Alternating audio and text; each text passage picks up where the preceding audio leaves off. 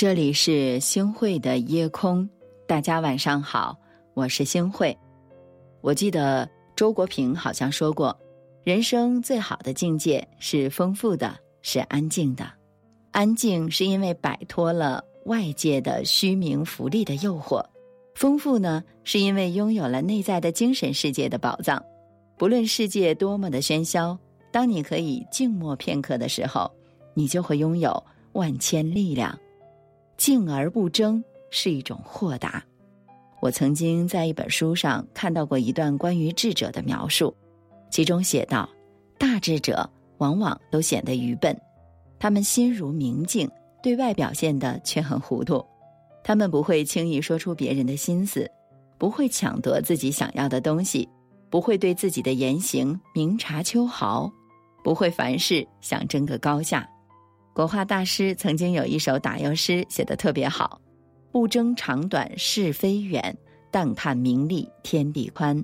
劝君莫装烦恼事，日子越过越心欢。”是啊，人活到了一定的年岁，就会懂得了那句：“时间顺流而下，生活逆水行舟。”学着清空心中的杂念，寻得一份从容，应对世间的万难。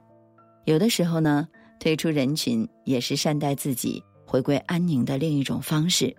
就像丰子恺所说的：“既然没有净土，不如静心；既然没有如愿，不如释然。不争是向他人的让步，对世俗的放下；对于我们自己呢，也是一种成全。静而不争是对得失的看淡，对人世的洒脱，看万物的豁达。是啊，静而不乱。”是一种坦然。晚清名臣曾国藩呐，他的一生方方面面有很多被世人称赞的地方。那曾国藩呢，为官多年，他一直有一个习惯，就是每天静坐片刻，来反省自身，思考做人做事的方法。每当遇到事情，他都会三思而后行。有的时候呢，还会点上一炷香，深思熟虑事情的前因还有后果。找出一个最佳的解决办法，因为有了这样的一个好习惯呢，他很少出错，更是改掉了他年轻的时候太过急躁的脾气。我记得曾国藩有一句名言，堪称行事第一要义：凡遇事须安详和缓处之，若一慌忙，便恐有错。盖天下何事不从忙中错了，故从容安详。为处事第一法，世事大多如此。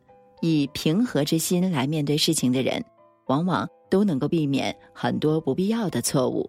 苏轼说：“君子所取者远，则必有所待；所救者大，则必有所忍。不急不乱，给自己一点时间，稳中求进，静而不乱，留有处事的智慧，定有遇事的坦然，水到渠成。”还有啊，静而不语，这是一种修行。沉默的大多数里啊，有一句话说的特别的对。我选择沉默的主要原因之一，从话语中你很少能够学到人性，从沉默当中却能。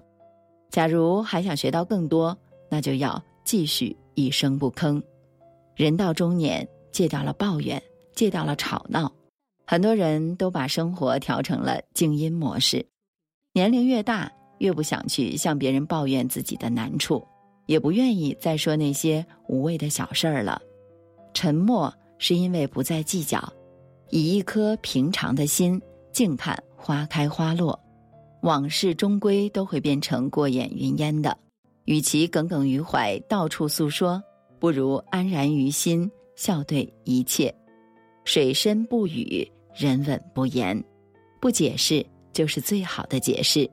不争论就是最强大的力量，就像日本作家三岛由纪夫写的那样，精致的沉默凌驾于一切之上，不言不语，给自己沉淀的机会，给生命扎根的时间，静而不语，人生需要默默修行才能达到至高的境界。我特别喜欢余秋雨在《山居笔记》中所写的这样的一段话。成熟是一种不再需要对别人察言观色的从容，一种终于停止向周围申诉求告的大气，一种不理会喧嚣的微笑，一种洗刷了偏激的淡漠，一种无需声张的厚实，一种能够看得很远却并不陡峭的高度。是啊，真正成熟的人，其实都是掌握了静的奥秘。静以修身，静以养心，心静人自安，稳居。天地间，余生觅得一处静地，守住一颗静心，在默默的岁月里，等一株花开。归去来兮，雨洒狼血，拂袖行不抵路，沾衣未曾歇。五斗归卷，难遮我愿。寻几处幸福云边。山高且远，溪水喧喧。耕耘不语何处。感谢您收听今天的夜空。如果你特别喜欢的话，那么就请分享吧。您还可以在文末点一个再看。晚安，好梦。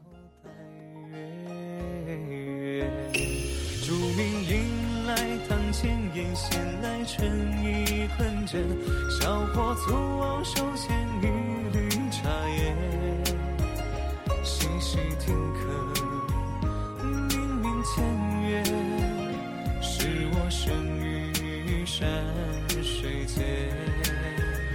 走马南山过山间，情切切，捉尽尘世俗人言。终必有天，我欲乘风与水光共潋滟。少无适俗韵，性本爱丘山。误入尘网中，一去三十年。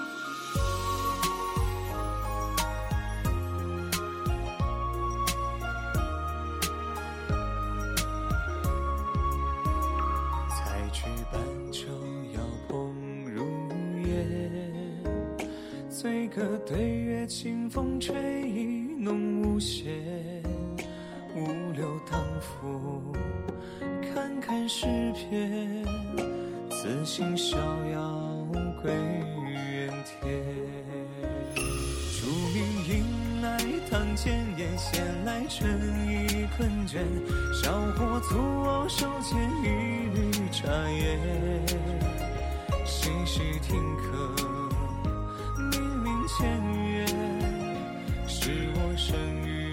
山水间。走马南山过山间，情切切，酌尽尘世俗。